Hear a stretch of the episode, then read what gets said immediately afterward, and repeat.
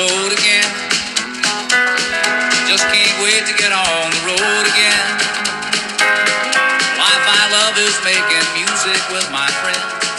I can't wait to get on the road again. Hello, thank you for tuning in to Trail Talk. This is Erica, Cassidy, and Matt.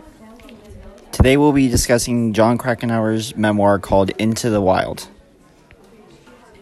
Jon Krakauer tells the story of Chris McCandless, a young man who abandons his life to set out on a journey to the Alaskan wilderness.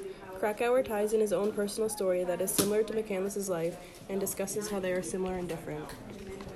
Chris McCandless's overall alignment throughout his story is chaotic neutral. His, pos- his position on Maslow's hierarchy drops from his safety needs being met to the bottom of his physiological needs when he eventually dies.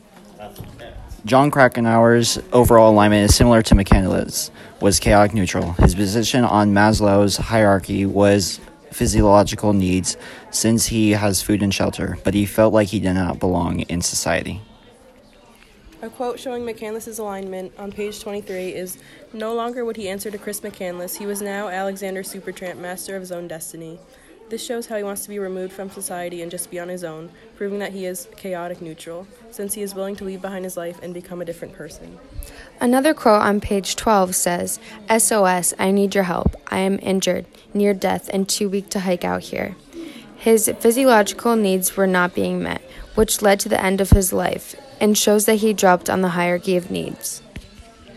On page 136, Krakauer now explains his own memoir, and it shows One afternoon, after nine hours of humping 2x10s and driving 16 penny nails, I told my boss I was quitting. This portrays John as chaotic neutral, since he leaves his job and life to climb Devil's Thumb in Alaska. A quote showing Krakauer's alignment is on page 141. As silence again settled over the glacier, I felt abandoned, vulnerable, lost. I realized I was sobbing.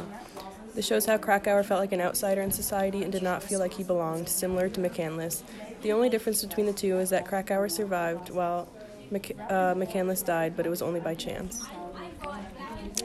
Another quote on page 155 says, The fact that I survived my Alaska adventure and McCandless did not survive his was largely a matter of chance. This situa- the situation they both were in were life threatening. They were both running away, seeking for the wilderness answers.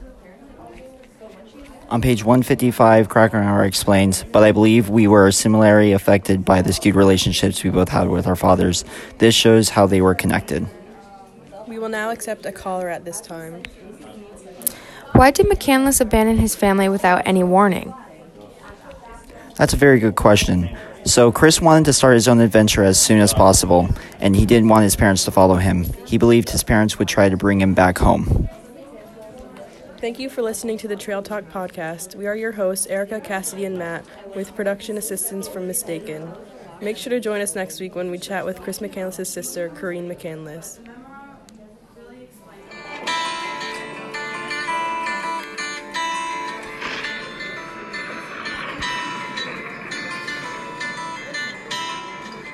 Three thirty in the morning, not a soul in sight.